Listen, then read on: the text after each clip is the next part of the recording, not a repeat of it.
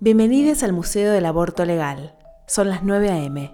Estamos en el kilómetro cero de este recorrido histórico, en Avenida Rivadavia y Callao, en el Congreso de la Nación Argentina. Avanzamos con nuestra visita guiada, 9.40 am. Mientras los y las senadoras ocupan sus bancas, nos retiramos del recinto hacia la calle, donde están comenzando a pasar cosas comienzan a tomar vida los escenarios que la campaña nacional por el aborto legal, seguro y gratuito ha dispuesto para este evento histórico. Desde esta esquina hacia el norte, a 120 metros por Callao, se erige el escenario Cecilia Lipsic. Hacia el sur, a 200 metros, al llegar a la calle Paraná, encontrarán el escenario Loana Berkins, a 400 metros de Avenida de Mayo y 9 de Julio se sitúa el escenario Dora Koledesky.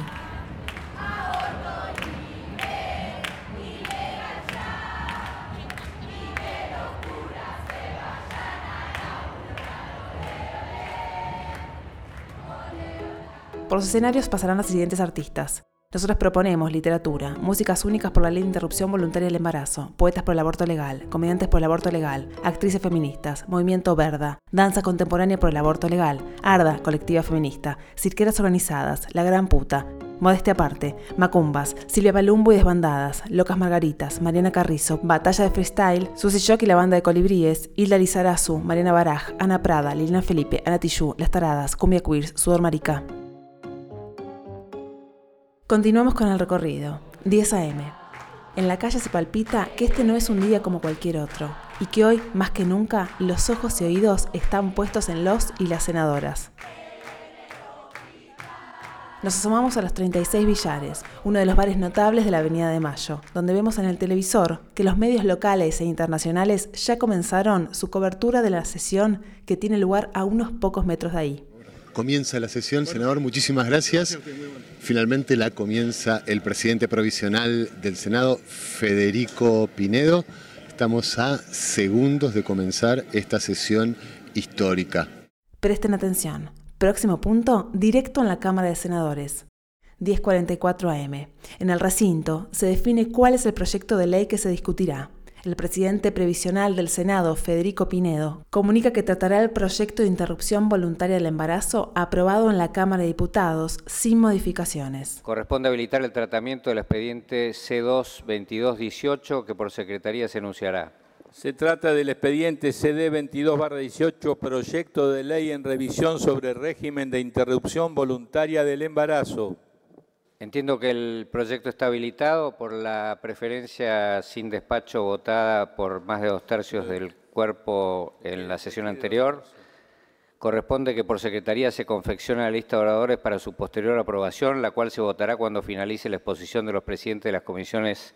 Mientras tanto, en las calles, 11.50 M. Cada vez son más las personas que se acercan a la plaza de los dos congresos. Esperan novedades, cantan y conversan animosamente.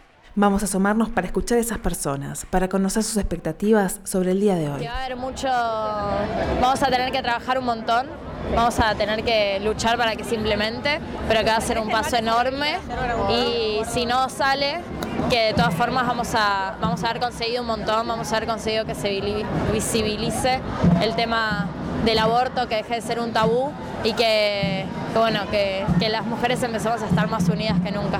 Yo soy psicóloga y trabajo en interrupción legal del embarazo hace años y hace años trabajo con mujeres en situaciones de, de maltrato, de violencia.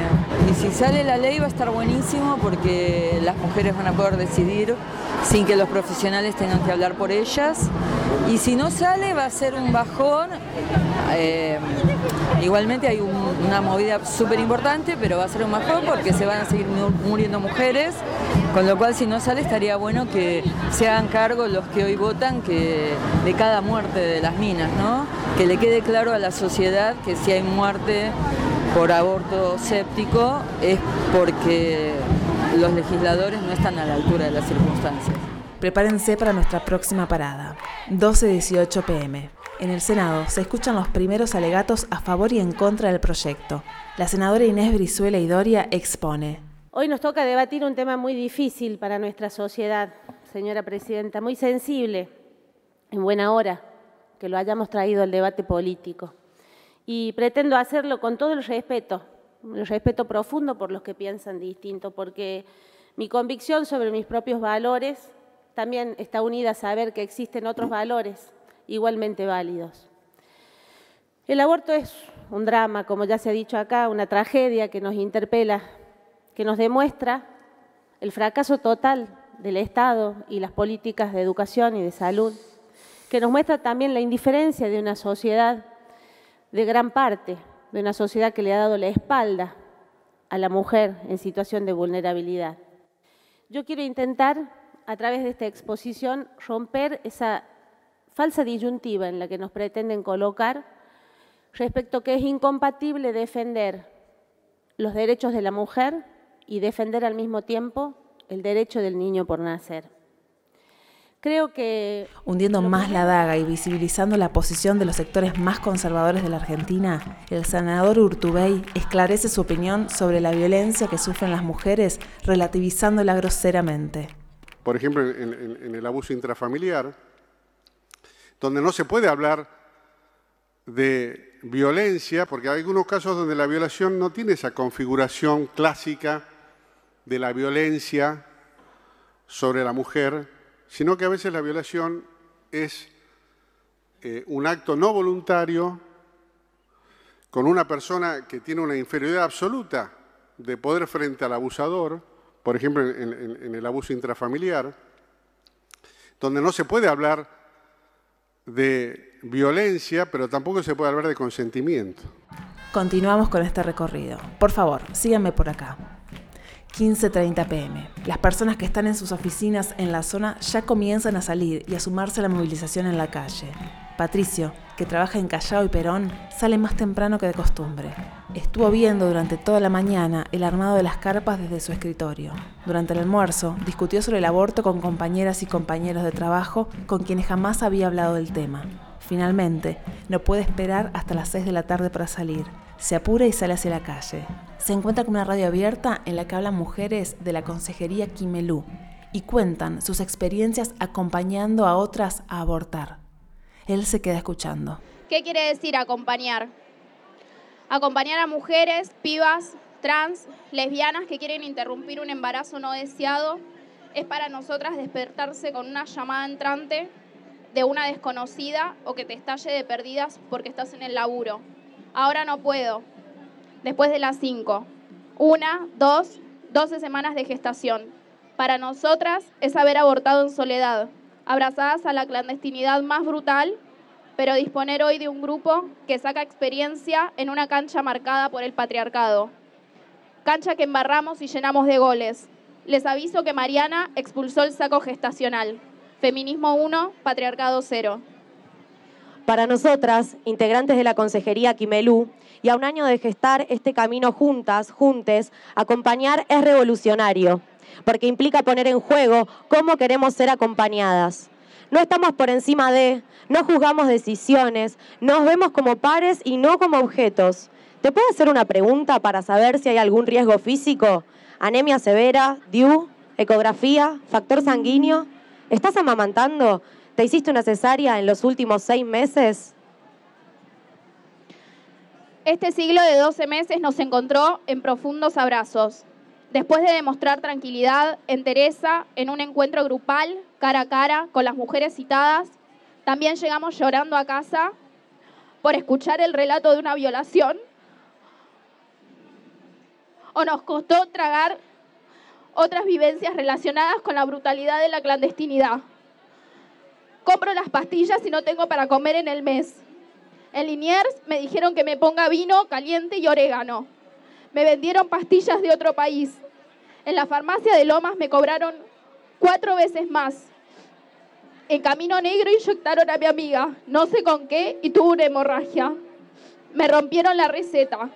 Todo eso una, otra y otra vez. A continuación podrán ver 17 pm. La calle ya está visiblemente poblada y los vendedores ambulantes apresuran el armado de sus parrillas. Estén atentes. Pronto saldrán los primeros choripanes y el olor que despiden se impregna en las bufandas, camperas y pañuelos verdes que visten todos cual uniformes. Dentro del Senado, mientras la senadora a cargo de la banca de la mujer renuncia a este puesto por la exigencia del movimiento de mujeres frente a su voto negativo, Nora Cortiñas está sentada en el despacho del senador Pino Solanas, a donde debió acudir luego de no ser admitida dentro de la Cámara.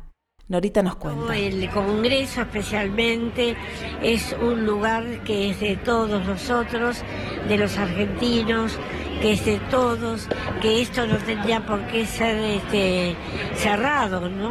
Hoy eh, la gente podría entrar y presenciar y verle la cara a los legisladores cuando los escucha. Pero bueno, es así. Desde el principio del día de hoy pensé que, que hoy se trata estar acá era un paso adelante muy importante. Este, esto lo ganó el pueblo en la calle y especialmente eh, mujeres y hombres que este, decidieron salir juntos. Eh, yo creo que es eh, muy importante reclamar los derechos así en la calle a viva voz. A mí me parece extraordinario. Y celestes o verdes este, no somos enemigos. Podemos debatir, podemos tener diálogo. Salimos hacia el recinto. En esta parada encontrarán 18.25 pm. Dentro del recinto, la senadora Anabel Fernández Agasti, representando a Mendoza, defiende su voto afirmativo y se refiere a la hipocresía de los sectores que hicieron lobby para presionar a sus colegas a votar por el no. Pero que estemos acá hoy es simplemente por la organización colectiva de las mujeres, de las cientos y miles de mujeres que hoy están en la calle, no solamente acá, en la Ciudad Autónoma de Buenos Aires, sino en cada una de las provincias a las cuales representamos, exigiéndonos que como parte del Estado legislemos para que las mujeres, niñas y personas gestantes no sigan muriendo a causa de abortos clandestinos. La otra solución que nos proponen los que están a favor del aborto clandestino es la, educación sexual, que es la primera parte del eslogan de la campaña nacional del aborto, educación sexual para decir. Ahora yo me pregunto, ¿son los mismos sectores que por lo, por lo menos en mi provincia, y creo que, que acá todos van a coincidir, que se oponen a que en las escuelas públicas se dé educación sexual en las escuelas? Yo acá tengo los titulares de los diarios de Mendoza. Acá está, Malargüe. Se vuelven a levantar en armas contra la educación sexual en las escuelas. El año pasado. Otro. Polémica en Malargüe. Amenazan a maestros que enseñan educación sexual en las escuelas. Clarín. La verdad que, que por lo menos hipócrita 19 pm. El 9 de julio, Avenida de Mayo, ya es difícil circular. Acomódense y sostengan sus paraguas. Hace un rato que empezó a llover con fuerza y hace mucho frío. Sin embargo, este es uno de los momentos de mayor concentración en la calle es cuando la campaña nacional por el derecho al aborto legal, seguro y gratuito decide hacer un nuevo pañuelazo masivo frente al escenario Dora Kolereski. Un aplauso para la campaña nacional por el derecho al aborto legal, seguro y gratuito. Con cada compañera, con cada compañera que está ocupando su lugar y prestando toda su buena onda, su energía y su atención el día de hoy, les queremos contar que este también no será solamente el pañuelazo más grande del país, sino que también es un pañuelazo que está hermanado, hermanado por la lucha feminista de distintos rincones del mundo. Por eso además estarán haciendo y estuvieron haciendo a lo largo de todo el día pañuelazos en diferentes ciudades del mundo, en las embajadas argentinas y en otros puntos estratégicos. Habrá pañuelazos y hubo pañuelazos en Japón, en Paraguay, en Lima, Londres, Colombia, México, Bruselas, Barcelona, Madrid, Santiago de Compostela, España, Uruguay, Costa Rica, Quito, Sydney, París, Viena, Madrid, Nicaragua, Sao Paulo, New York, Puerto Alegre, Bogotá, Costa Rica, Roma, La Paz y en muchísimos lugares más. Alcen arriba esos pañuelos por las que estamos, por las que no están, por las que peligran, por las que están, por las que no están, por las que peligran todos los pañuelos arriba y cantamos aborto legal.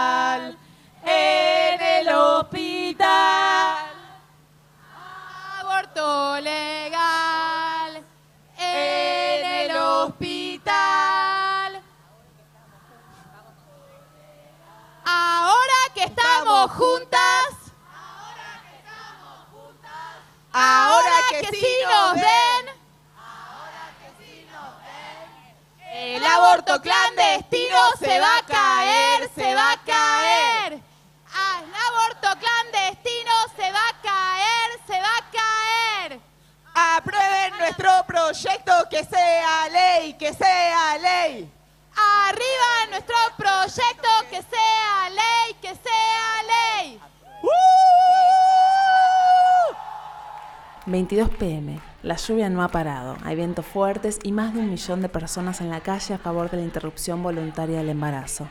En el Hotel Castelar, sobre Avenida de Mayo, casi 9 de julio, en el búnker de prensa de la campaña nacional por el derecho al aborto legal, seguro y gratuito, se convoca una conferencia de prensa. Si quieren seguir con las muertes por aborto inseguro, con las 50.000 internaciones al año por aborto inseguro, con la secuela de enfermedad que deja, eso es lo que están proponiendo los que están en contra, que siga todo como está, que siga el negocio de las clínicas que hacen abortos y nos están debiendo este derecho que es nuestro, que es de las mujeres y que ya lo hemos ganado en la calle. Eso lo estamos, vamos a esperar hasta el momento de la votación.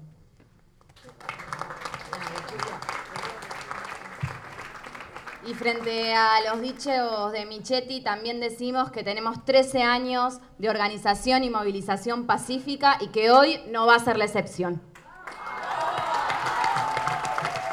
Es el espacio propicio para tomar la palabra y hablarle al país. Actrices argentinas aprovechan su visibilidad en los medios para tomar posición y dejar en claro que esta lucha recién empieza.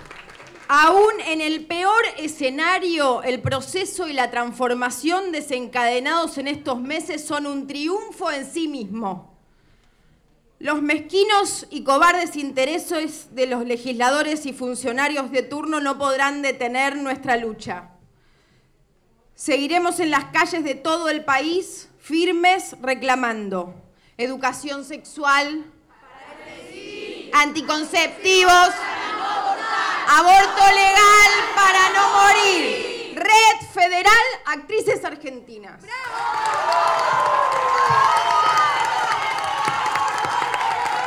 Será ley,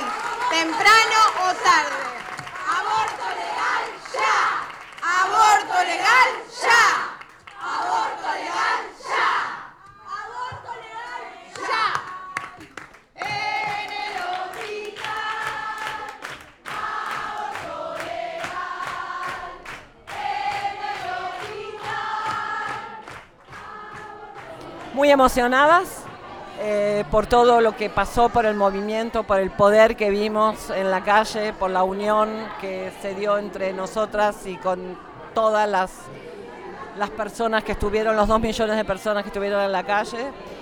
Y por otro lado, bastante avergonzadas de quienes nos representan. Eh, eh, hemos visto discursos deplorables, eh, hemos visto irresponsabilidad, eh, falta de rigor intelectual eh, y eso es muy preocupante. Eh, creo que a partir de ahora todos vamos a estar mucho más atentos para ver a quienes votamos.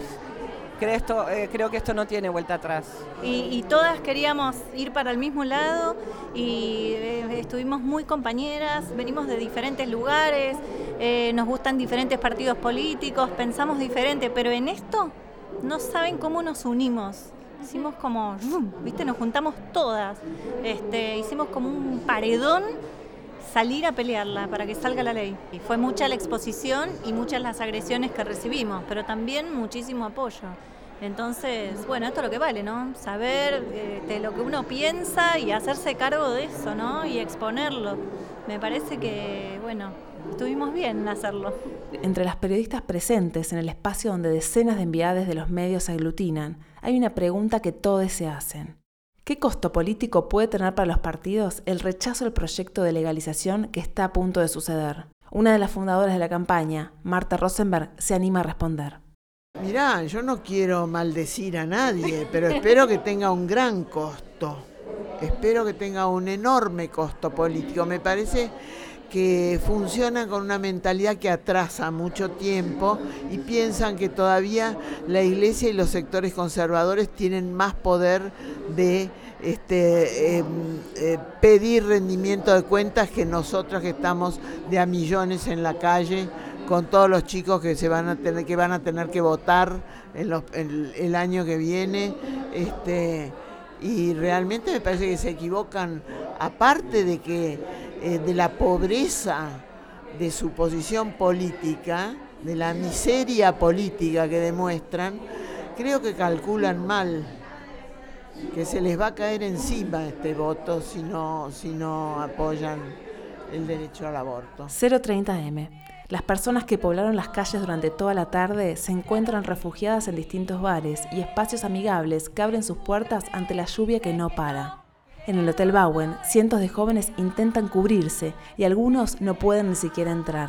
Entre el bullicio ensordecedor, cada 15 minutos alguien comienza a cantar las canciones que ya son clásicas.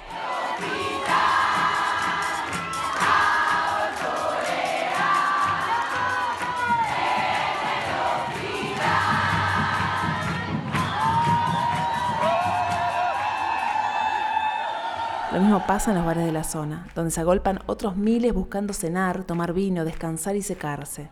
Los televisores están a todo volumen, pero aún así cuesta escuchar lo que los representantes comentan en sus exposiciones. Una 10 a.m. Se hace un silencio total en el bar La Ópera, situado en Callao y Corrientes. La senadora Cristina Fernández de Kirchner va a dar su discurso de cierre como representante del bloque de Unidad Ciudadana.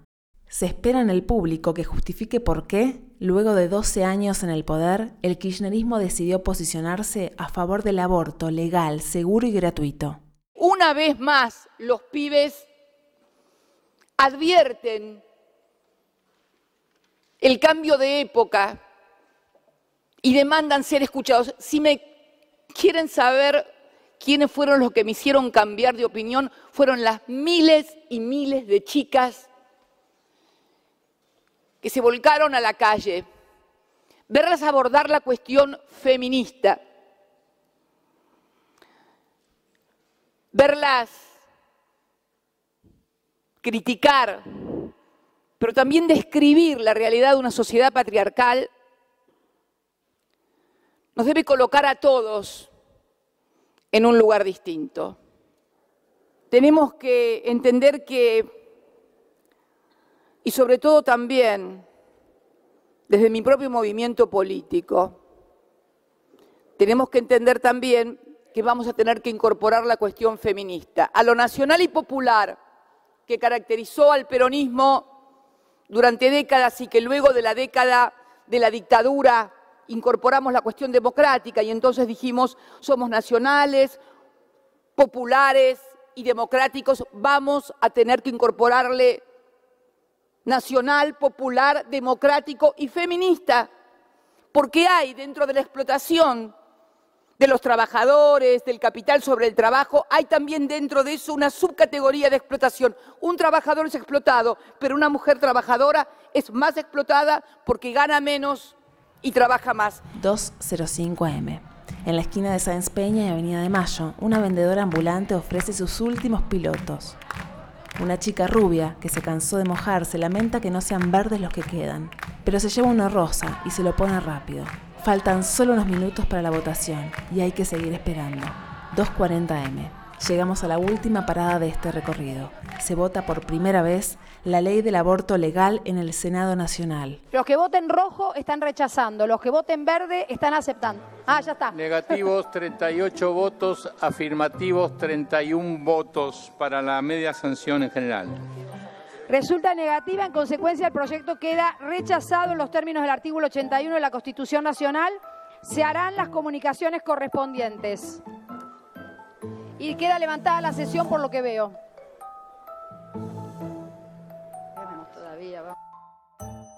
Atención, Pedimos disculpas por la equivocación. Esta no es la última parada. La historia continuará. No te pierdas nuestro próximo tour en 2019.